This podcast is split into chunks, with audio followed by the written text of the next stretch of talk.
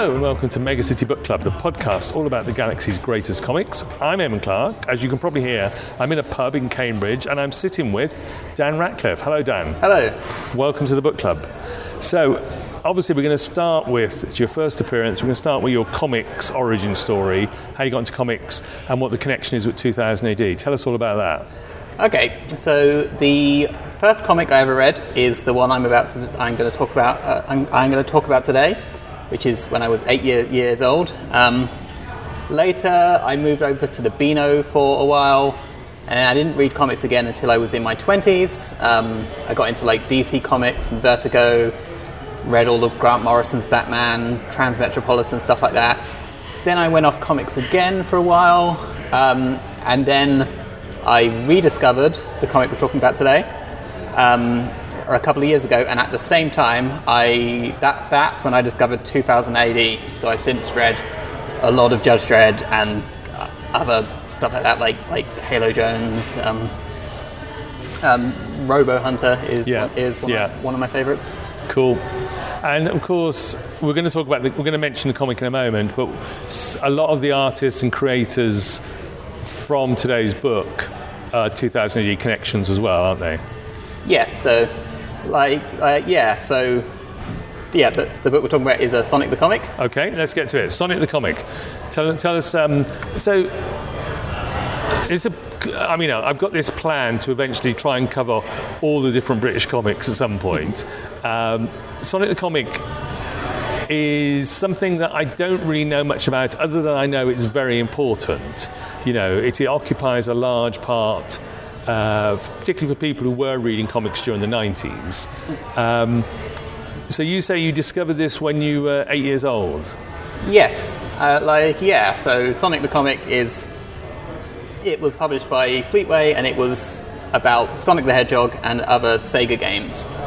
And I was I was really into Sonic the Hedgehog when I was eight. So yep, I saw this I saw this comic that had Sonic on the front, and asked my dad to buy it for me. Um, and yeah, I, I didn't really know what the rest of the stories the stories were because it's got stories about lots of other Sega games. But at the time, like just the fact they had Sonic in it, that was enough. I had like Sega um, wallpaper and Sega curtains and stuff. Like I was, I was a big Sonic kid. So you mentioned it's Fleetway Comics, starts in 1993, fortnightly. Does it stay fortnightly all the way through the run? Yep. Runs to 2002, which I'm going to say is quite a long time for a licensed comic on the British market. You know, must be a measure of its success and its importance. So it's got quite a run. That's 223 issues, I think. Although we were talking before we recorded that the, the last, is it the last 40 odd, it starts to be reprint Yeah. material. Yeah. Right. Okay. Um, and of course, it was Britain's official Sega comic, created for Fleetway by Richard Burton, another 2000 AD editor. I mean, I presume it was just Sega saying, we need a comic that features our characters. Was that right? I think it was the other way around. Um, my understanding is that it was like Richard Burton's pet, pet like project. He was seeing how much like uh, computer games and video games were like taking over like youth culture at the time, and he was like, we should get in on this. And he managed to broker this, yeah, to make a deal with like a Sega that they'd make this comic that would have Sonic the Hedgehog as front as front and center, and Sonic the Hedgehog was was like a huge icon in the '90s. He was everywhere, like kids loved him. But at the same time, they got the license to pretty much all the other games that Sega made. So what that meant was they could put together an anthology comic that I kind of think of as like 2000 AD's Little Brother. Oh, right. Okay. Yeah, like it's very similar in its structure. Um, whereas, two, yeah, where 2000 AD has got Tharg, uh, Sonic the Comic has got Megadroid, who is a he's a robot who's half Sega Mega Drive, um, and he hosts this this this comic that's got Sonic and would have several and, and would have three other stories that would be at first based on different Sega games. Right. And it's interesting you say that it was probably Richard Burton and the team spotting the, the gap in the market or a little sort of area that they could do a comic in because that's similar to, I suppose, thinking back to 1977 and 2000 AD, where Kelvin Gosnell reads that article that says science fiction movie is going to be big and says, oh, we should do a comic about that. So here we have Richard Burton saying computer games are big, we should do a comic. Uh, that's interesting. And of course, the editorial team, I'll mention at the start, we've got Steve McManus, sort of managing editor, we've got Richard Burton. Deborah Tate is assistant editor, but, you pointed out she later becomes the, the sort of main full editor for a while. Yeah, so I think about 30 or 40 issues in, R- R- R- Richard Burton moves up to managing editor. Um, and then Deborah becomes the editor for most of the run of the, of the comic, like like probably four or f- five or six years maybe. Um, certainly, like the whole kind of golden age, the most loved bit of the comic kind of happens under her kind of editorship. Right. And then towards the end of the run, Steve McManus has, is all there for a while. And then, of course, Andy Diggle also edits for a while, I believe, towards the end. Yeah, I think he like finishes it off. He finishes it off, right. Yes. okay. Um, you've mentioned, obviously, I mean, the main character, obviously, is Sonic the Hedgehog. But you mentioned uh, those other stories. So presumably, was the issue like the main story would be Sonic the Hedgehog, and then the backup stories would be other Sega titles? Yeah, so Sonic is to Sonic the Comic what Judge Dredd is to two, 2000 AD. He's in every issue and he's always first. Right.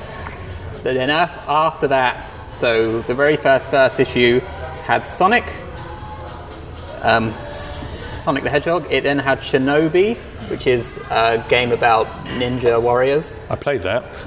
Oh, did you? yes. Um, you had Golden Axe, which was a sort of swords and sorcery fantasy thing, Right. and then Was there Streets of Rage, or does that come later? Streets of Rage comes in a few episodes later, but but yeah, Streets of Rage is another very good one. Streets Streets of Rage Rage is like the game is like a beat 'em up set in one of those like five minutes into the future cities riddled with with like a crime, and you're the one bad cop who has to beat everyone up to defeat it. And they got and and they made a really good series based based on that. That they got Mark Millar to write. Mark Millar, of course, Mark Millar cut his teeth on some of these Sonic the Comic strips early on as well, before becoming the international megastar that he is now. Um, and the one there was a there's a strip that gets mentioned, which I must admit I don't know the game at all. Decap Attack. What was that? So Decap Attack, it it was originally a Japanese game with a different name. I think it was called like something something magical hat. I, Right. I'm probably getting that wrong. But it was like you were a little wizard who would throw his hat at people. Um, but to make it more edgy for the West, West, they rebranded that game when they released it, it, it, it here to a sort of mummy like a Egyptian mummy type thing, who throws his skull at people, Of course. um, and it was decap as in decapitation. Um, and Nigel Kitching, who's one of the main writers of of of like Sonic the comic, he wrote most of the best love love Sonic stories. He took this weird game about throwing a skull around and turned it into this like screwball kind of Halloween um, sort of Frankenstein inspired like straight up comedy strip Right. that's really funny and is other than the Sonic things strips it's pro- it's it was it's one of the most well remembered things from from the comic because it was yeah he, he wrote it and drew it and it was just very silly and And would I be right? I mean, if I stick with Decap Attack for just one moment, would I be right in thinking that they really pushed things in that strip, as you say, um, probably did things that maybe Sega wouldn't have completely have approved of? Um, I know on the Wikipedia page it talks a little bit about some of the edits they had to do because Nigel Kitching was really sort of like, as you say, just doing madcap weird stuff, wasn't he? Yeah, so I think the very the very first decap attack story, which is like six issues, in that first story they dispatch with the main villain from the actual game. And then everything after that, and it runs way longer than any of the other non-Sonic comics. For the next hundred issues, sort of, sort of, sort of coming like like here and there, it would it would just be comedy adventures that would just be like would have very little to do with the game except for those those those those characters and yeah, I get the impression they were getting away with a lot because like Sega's marketing people and licensing people, they weren't looking as closely at the games that weren't Sonic. Right. Like I think Sonic, they would complain if you made him do the wrong things. But Decap Attack, especially years after the game had come and gone, they just let them do whatever. Well, I'm going to ask you about the artwork in the comic in a moment, but before that, you've mentioned Nigel Kitching. So let's, t- let's talk about creators. We'll talk about the writers first of all. So you've got Nigel Kitching, who does a lot of the writing initially, is that right? He's he's certainly the writer. So, so his his first appearance is, is in like issue five, I think. Right. um, and he stays with the comic until the very end. And he's the he doesn't write all of them, but he's the driving force behind the main Sonic strip. Like he sets up all the plot arcs that kind of run throughout the run of, of like the comic. Um, so if listeners don't know about, about Sonic the Hedgehog, Sonic is a it's sort of a it's a game about you're a little blue hedgehog and you're running away you and you you're running around this sort of beautiful world the comics make make make up that it's a that it's an alien planet called Mobius and you're trying to save this this this world of like nature and animals from this evil industrialist called Dr. Robotnik and it's very much like a nature versus industry story. It's got very strong kind of environmental themes without it. And he, when when Nigel comes come, comes on, he very quickly he writes an origin story for Luxonic, which is sort of adapted from something that came out of um, the American Sega marketing materials.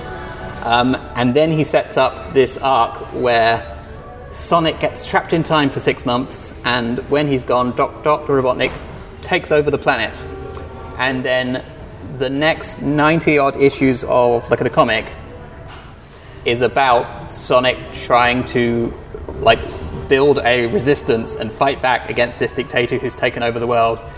And eventually, in issue one, 100, like depose him and like free the free the planet again. So, I mean, obviously the games and all the games had a certain sort of levels and bosses and so on. But in the comic strip, they presumably they, they as you've described, they got to expand the world. They got to do sort of new and interesting things. They got to do the stuff, as you say, with. Uh, interesting stuff with time and, and so on, and also this idea that eventually Dr. Robotnik would be would lose eventually, would be conquered, and not just keep coming back to defeat or to be He keeps coming back after Right, he is conquered, okay. but he's not in charge anymore. Right. Okay, so that's Nigel Kitching. Uh, you mentioned Mark Millar does some work on this before he becomes Mark Yep. Millar. Um, he also, of course, he was doing work on Judge Dredd in the, the 90, early 90s as well. Um, I noticed from the Wikipedia page one name, or a couple of names to that. Richard Rayner, who I think from your notes he did some writing, and he's sort of like known for the Road to Perdition comic or graphic novel. But then Lew Stringer does a lot of writing, I think, later on in the run. Is that right? Yeah, he. Um, so yeah, so he's the other main writer. At from a certain point, it's pretty much Nigel and Lew writing wri- writing the whole thing, and Lew having like a comic like a more of like a like, like a comedy comics background. Um, all the stuff he did for Marvel UK, Combat Colin and stuff. He's got more. He does more of like the funny stories, and he's more interested in like creating his own characters and things um, that aren't like aren't straight adaptations of, of Luck of the Games, which is what what Nigel was was in, interested in. So Lew ends up expanding the world um, in ways that kind of make for a lot of stories that wouldn't be able to happen otherwise. So he introduces Commander Brutus, who is a, a sort of super robot that Dr. Robotnik builds, who ends up rebelling against him. He introduces Techno the Canary, who's like who's a canary who um, is like a whiz with um, a whiz with, a whiz with uh, machinery, and he introduces Short Fuse, who is a squirrel who gets turned into a robot. So Dr. Robotnik's main villainous thing he does is capture small animals and turn them into robots. Right, of course. That's his evil plan. Yeah. Um, and sh- that, that Short Fuse is a robot who resists his programming and fights back and becomes a kind of kind of superhero. Right. I think Lew had a lot of fun inventing all these characters of his own. And I mean, Lew is a great presence in British comics, and he, as you say, Combat Colin, he's still doing, I believe, and he turns up at various conventions. He was at Lawless in Bristol where I was there recently. I think he was in Enniskillen in Northern Ireland as well, where I was as well. Um, I should have asked him about Sonic the Comic. Should have got some information from him. Um, okay, well look, we look, we were looking at some of your collection before we started recording and looking at the artwork because. Uh, apart from being just a licensed comic, apart from expanding the world of Sonic the Hedgehog, we've also got some great artists and some great artwork in these pages, haven't we? yeah. Tell us about some of the artists involved in Sonic the Comic. Cool. So I'm going to start with the the artist who, along with Nigel writing, so uh, Richard Elson is the artist who really defines what Sonic the Comic looks like. So he arrived he arrived at issue six, I think.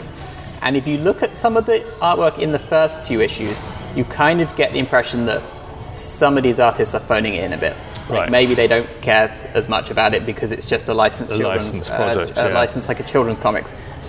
But when when Richard arrives, he does this really detailed, really beautiful, really dynamic, uh, dynamic artwork. He really gives it his his all, and that ends up kind of raising the bar across the board of the whole comic. Um, and he ends up getting sort of partnered with like Nigel a lot. Apparently, they developed quite like a close friendship when they were working on it, and he also stays on it right until the very end. Even when the comic goes fully reprint in the last few issues, he's still doing new, new, new front, front, front covers for him, and most of the best remembered stuff in the comic is when Nigel and Richard would would work together and they'd make like a six or eight issue sort of mini epic or something. Another great uh, British comics partnership, creative partnership. Then, so you know, working really well together, which is great. Uh, and of course, Richard Elson has a 2000 AD connection. Uh, there's a couple of other artists that you had from your notes that have also got a, a strong 2000 AD connection as well. Yeah, so Nigel Dobbin Yeah. is, is uh, another one that, that's, that's very like a, very uh, celebrated among Sonic the Comic fans. Um, he um, so later in the comics run, um, they started to replace some of the strips based on other games with strips based on other characters from Sonic. So one of the first ones they did was um, Knuckles, who shows up in Sonic the Hedgehog 3. He's a red echidna. Um, he's got boxing gloves and he's like a tough guy.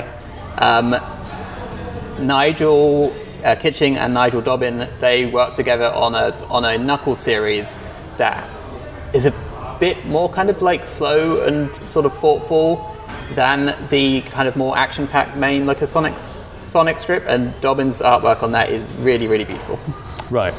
And then, of course, I'm wearing my Mick McMahon Judge Dredd T-shirt today. Mick McMahon does some artwork on, on the comic as well. Does he do the Sonic strip at all? Yeah, so yeah, so Mick McMahon shows up later than most of the other people we've been, been talking about. He shows up around issue 95, I think. Um, and at first, he takes over the art for Decap Attack for Right. a little while, which suits him really well because this is his phase where he's doing his more expressionistic Yeah. to artwork that he's known for in the 90s. Um, so Decap Attack being this really kind of wacky, very car cartoony strip. Nigel's still still writing it, but Mick starts like drawing it, and that's some of my favourite art in the whole run. And then a bit later, after he's sort of proven himself on that, not that he needs to prove himself, they have him do a few like Sonic strips that,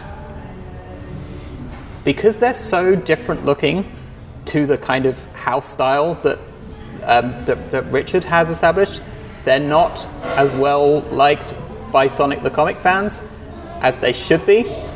I think, but people who like mixed mixed 2000 AD art, that's always the stuff they want to see when I talk about Sonic the Comic, and it's it's really kind of like striking expressionistic stuff. So, before I ask you a little bit about favourite stories and runs from the, uh, the sort of like the history of the comic, um, we'll just mention the creators again because recently, I suppose we should say that the sort of the fan involvement in Sonic the comic continues, even though the comic has sadly demised. And recently, there was a fan organised Sonic the Comic convention in York that you were at. Was that right? Yes. And some of the creators, who did you meet there? Yeah, so I got to read um, to, uh, t- uh, to meet N- Nigel Kitching, Lew Lew like a stringer.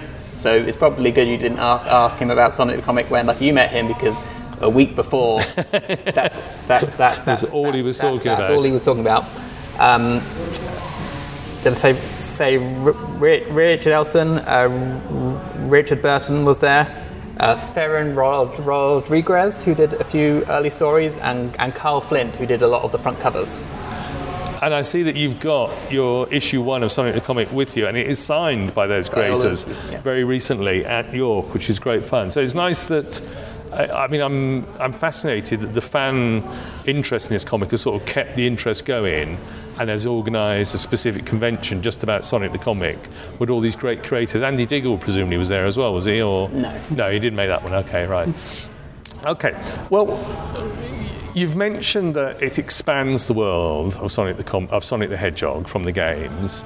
Uh, you've mentioned some of your favourite creators. Were there any particular stories or runs that you were, you know, you particularly want to mention before we get on to artwork and Grail pages? Well, on like how it, it, it, it expands the games. Um, the games we're talking about, especially the Sonic games, they had very minimal storytelling in the game itself.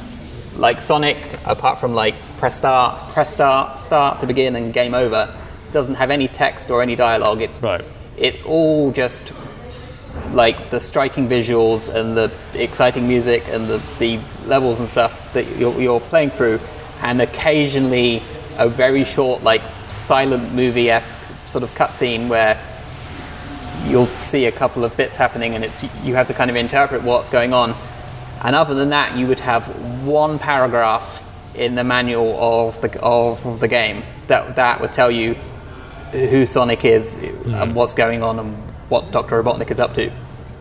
And that and then like Sega marketing made up some stuff on top of that which would get fed into sort of cartoons and their branding and stuff. But it meant that there was a pretty blank slate for the writers to really expand on this stuff. Um, so probably my probably my favorite Sonic story is the adaptation of Sonic the Hedgehog 3 and Sonic and Knuckles, which were two games, but Sonic and Knuckles came in a cartridge that had a slot on the top, so you could combine the two cartridges together to make one bigger game. Oh, right, okay. And they adapted this bigger game into the comic, and these little cutscenes in the game that was like 10 seconds of some sprites moving around and you're not quite sure what, what, what, what was going on.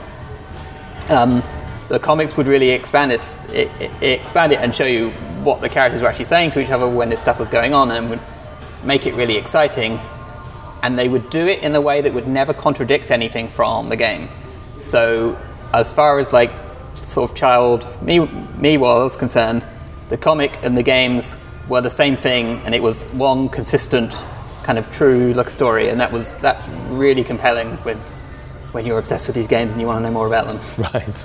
Um, my probably my favourite stories of the other games. Um, we've mentioned Decap Attack. We've mentioned Streets of Rage. The other one I wanted to say I really liked is Ecco the Dolphin. Oh, right. Don't know that one. So Ecco the Dolphin is a game where you. It's another game that um, the story is all Im- implied. There's no speech or anything.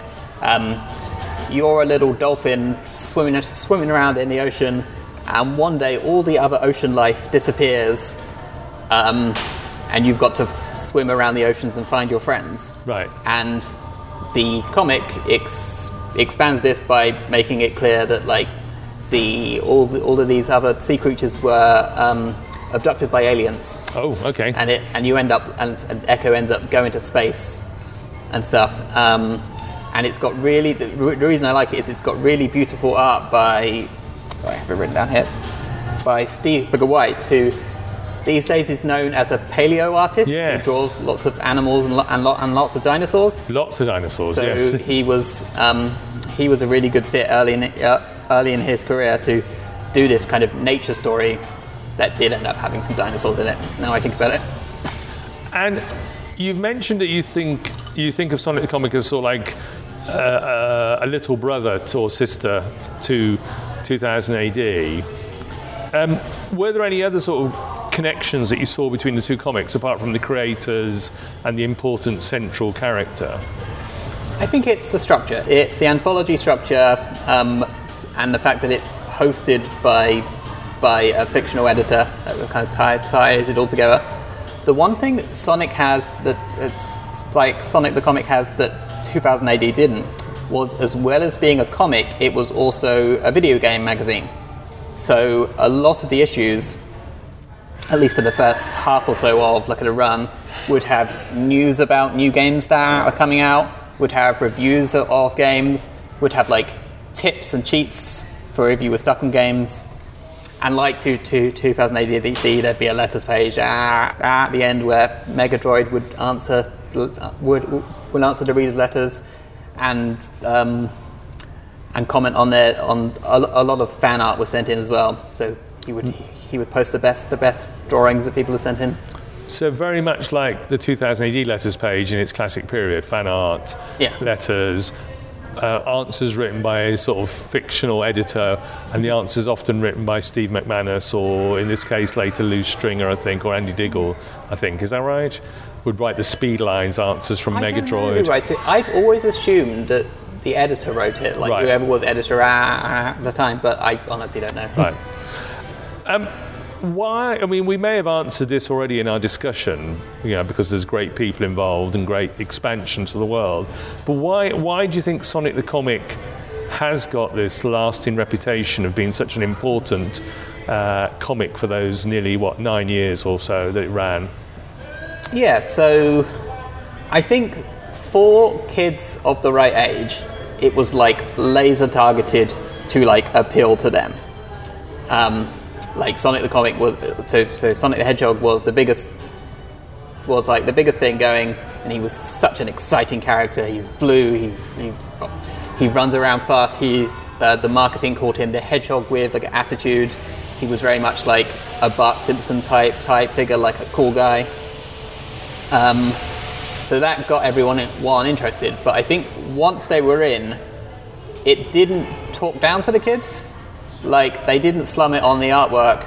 The artwork was like really good and like and like respected that kids want good stuff and the writing had like long running sort long long running like story like storylines and was fairly sophisticated. Um, like none of it felt disposable. It Right. kind of it got you invested in it, and I think that's why it kept running for such a long time, even after like the Sega Mega Drive was kind of um, like sort of games had moved on from that. People stuck with like the comic for a long time after that because of like like yeah like the world and the product that that that that, that they built. Right.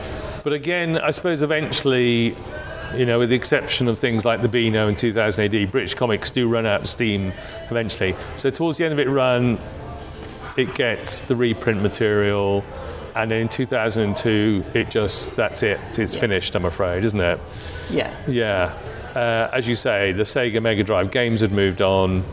Maybe its readership had grown up, but to, uh, to the next stage or moved away from comics. Yeah, so towards the end of it, of its run, it was kind of a comic out of time Right. because sort of games had so the Sega Mega Drive was was the cool hip thing when the comic started. But a few years later, the PlayStation turned up, and that kind of became the like that was like the the cool kind of pop culture games console that kind of blew everything else out of like the water. And I think if Sonic the Comic had been a games comic rather than a Sega comic, they could have picked up like Tomb Raider and Resident Evil and stuff, and probably could have kept kept going for longer. But because they were stuck with like Sega. They had to stick to stick with what Sega was producing, and at the same time, the PlayStation was taking out was was was taking over the world. Sega released the Sega Saturn, that was quite a flop, and crucially for Sonic the Comic didn't have a Sonic game on it. Right. So the comic had to start. Um, they ran out of games to make stuff about. They had to just start making up their own stuff, um, which they've been doing a bit, but they they kind of didn't have anything to guide them anymore. They were just kind of going off in their own direction. So they did a good job at that. They introduced like they at one point this like alien race came and took over the planet and Sonic and Robotnik kind of had to team up for a while to fight them. They did some good stuff, but possibly the final nail in the, in in the coffin was in 2001. Um, this no 99, but they adapted it in two, in, in, in, two, two, 2001. Um, Sonic Adventure came out.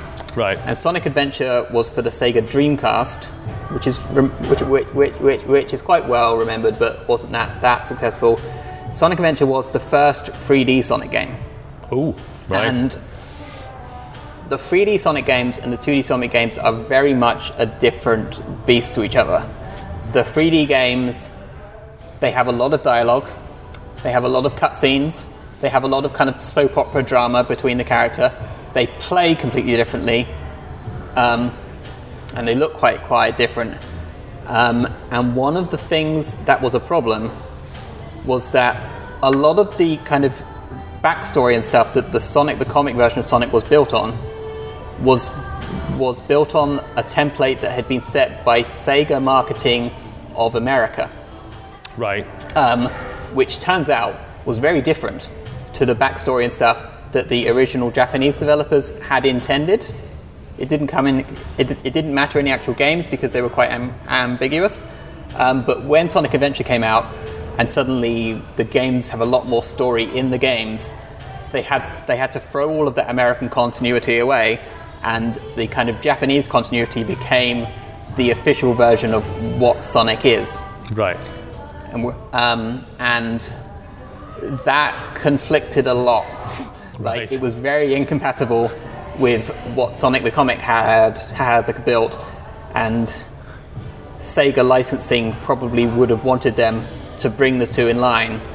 So the very last thing the comic did before going fully re- before going completely reprint was they did a so Nigel Kitching and Richard Elson made a short adaptation of Sonic Adventure where they kind of took some elements of that game and smushed them into the Sonic the comic comic continuity, but it that wouldn't have been sustainable. They couldn't have kept doing that with all Right. the new games coming out. Okay. And by that point, I don't know if we mentioned that um, this that as the comic went went on, gradually the strips about other games got replaced with strips about other Sonic characters. Yes, yeah. So by this point, they only had Sonic, right. which is probably just just as well because Streets of Rage and, Sonob- and Shinobi and stuff, though those games were even further in the rearview mirror by this point. Right. But yeah, they were at a point where they couldn't really carry on with the stories they, they were telling. And yeah, the, ironically, yeah, the, the, the comic the, the comic industry, the kids, kids comic industry is sort of shrinking at, at the same time, ironically because of computer games and stuff. Right. So It was all these it's been hard for them to to to, to um, forge forward much further than where Right. they did. Okay, that's interesting. Well, let's talk about original artwork. Does I mean, oh, I should have checked and had a look. Do you, does original artwork from Sonic the Comic turn up? Sorry, turn up from time to time. Uh, yeah, so Richard Elson, um, his is the easiest to get, and it's also the stuff that people want the most. Um, he every now and then put, puts, puts, puts a few pages on eBay. Right. Oh, okay. He's been doing this for a few years now. Um, I own one. I've got a Ooh. pitch. Yep. I've got a picture from uh, a page from the Sonic and Knuckles adaptation that I was- Right. I was talking about about, about, about earlier. It's a, a page when um, Metallix shows up. Metallix is a robot version of Sonic that Robotnik has built for him, and it's Sonic and Knuckles Knuckles sort of fighting him. Um, occasionally I've seen on auction sites pages from other creators, but not as often. Was there any? uh, Did you have any original pages at York at all? Um, yes, he had a whole port. He, he sold he sold a lot of it, um, but he had a whole portfolio full of stuff he hasn't sold sold yet, or stuff he isn't is- isn't going to sell. Right. And I was flicking looking through that, and yeah, there's there's some, beau- some beautiful pe- pe- pieces in there. Okay. You'll have to send me an image of the page that you own that I can share on the socials if that's all right when this comes out. But also, if we gave you all the original artwork from the run of Sonic the Comic, do you have any other Grail pages that you would pick at all? Yeah, so I, I knew I knew this was going to come up, so I was thinking about this. Um, I thought it'd be too much to try and pick from the entire run of the comic, so I picked a page from. I limited myself to the six issues that I sent sent you to read before Yeah. we talked. So I'm gonna pick a page from the story called "The Origin of Sonic," which is Sonic's origin story uh, by Nigel Kitching and, and Richard Elson, and it's the page where Dr. Robotnik first first appears after the laboratory accident where he turns evil. I'm just going to show it to you now.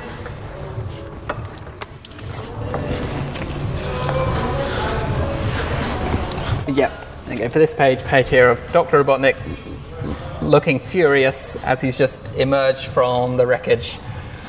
It's a starting page as a furious giant Dr. Robotnik dominates the page, and then you've got some three panels dotted around it with Sonic.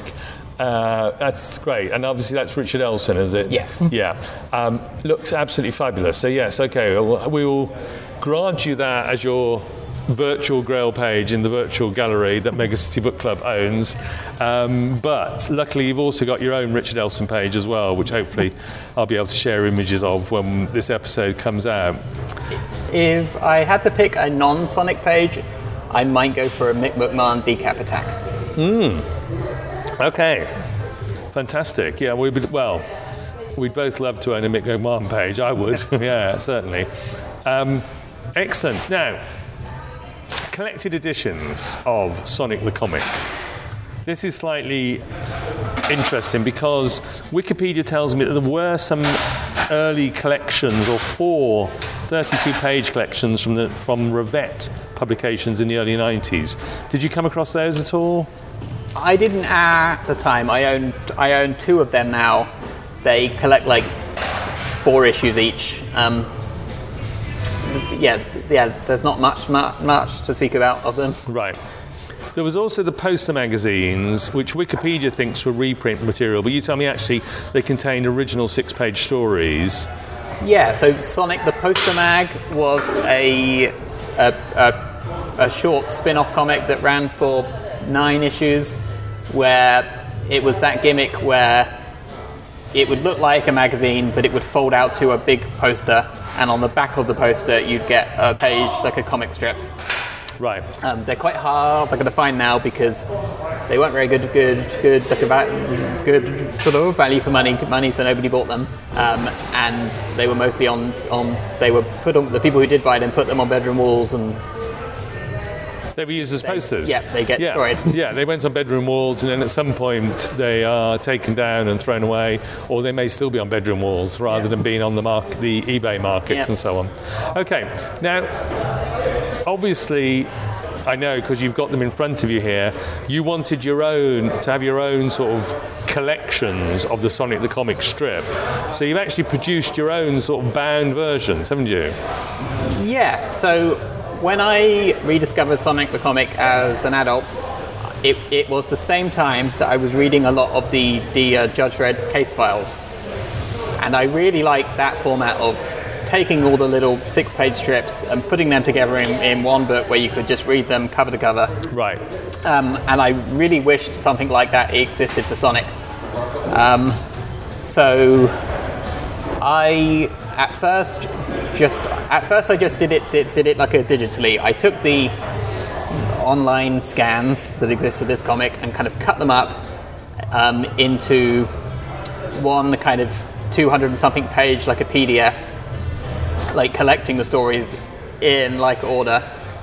And I actually kind of mapped out how you would do that with the whole run. Um, But then a bit later, I, I took that to the next step, which is once I'd collected all the issues, I started scanning pages, um, kind of cleaning them up and re- remastering them, and assembling them into a really kind of high quality, like production quality, like sort of PDF, um, collecting the, the first sort of 30 issues of Sonic Stories. Um, and then I managed to find a commercial printer that would let me get away with with with like a printing a few copies of it. So I've made like two now. One collects the first 30 issues, and one collects another 25 odd. Right. Um, and that one in- includes some like some of the Knuckles stories as as well. And the idea is that this is if whoever owns the rights to these comics could get some lawyers together and figure this out and figure out the rights, this is what I would like them to produce. Like this is like high quality versions of these books Right. in order. And yeah, I, yeah, I only made, made a few copies for myself and to show to like other fans I met at events and things. Um, but I did, I, I did, uh, I did give gift copies to Nigel Kitching, Richard Elson, and Lew Stringer, who all had really nice things to things things to say about them, which I was really glad to hear. Yeah, I mean, it's lovely. Uh, They, they are, you know, two beautiful volumes here in front of us. As you say, just for your personal use, but you've been able to give copies for free to some of the creators involved, which is great. Uh, we did ask Rebellion about this, and apparently the license has gone back to Sega and is, you know, uh, they don't own it anymore, which is uh, a shame because, as you say, nice reprints of this stuff would be great to have, wouldn't it? Hmm. Like, yeah, yeah, yeah, yeah, yeah. So you were nice enough to reach out to someone at Rebellion for me. I've spoken to someone at, at, at, at Sega once, but I've not had a lot of success. I really like if anyone from any of those companies happens to be listening and wants to get in touch with me again. I'd love, I'd happily give over all of my cleaned up material and stuff and say go ahead and make official versions of that because that's what I want. Right. Because like every Sonic fan who I've spoken to, who I've shown these to, they ask me where can I get one, and I'm not interested in becoming a professional bootlegger. So I have to say I can't, I can't give these away, but I'd love for these to exist officially so that everyone could have one. Yeah, so that we could officially buy them would be lovely. Um, while we're talking about other fans, there was a there's a podcast that you wanted to mention that covers Sonic the Comic. Is that right? Yeah, yeah. I wanted to give a shout out to Sonic the Comic, the podcast. Right. They started a few years ago now, and they're doing a read through podcast where they cover. They, they, they release an issue every fort. They release an episode er- er- every fortnight, the same as the original comic was.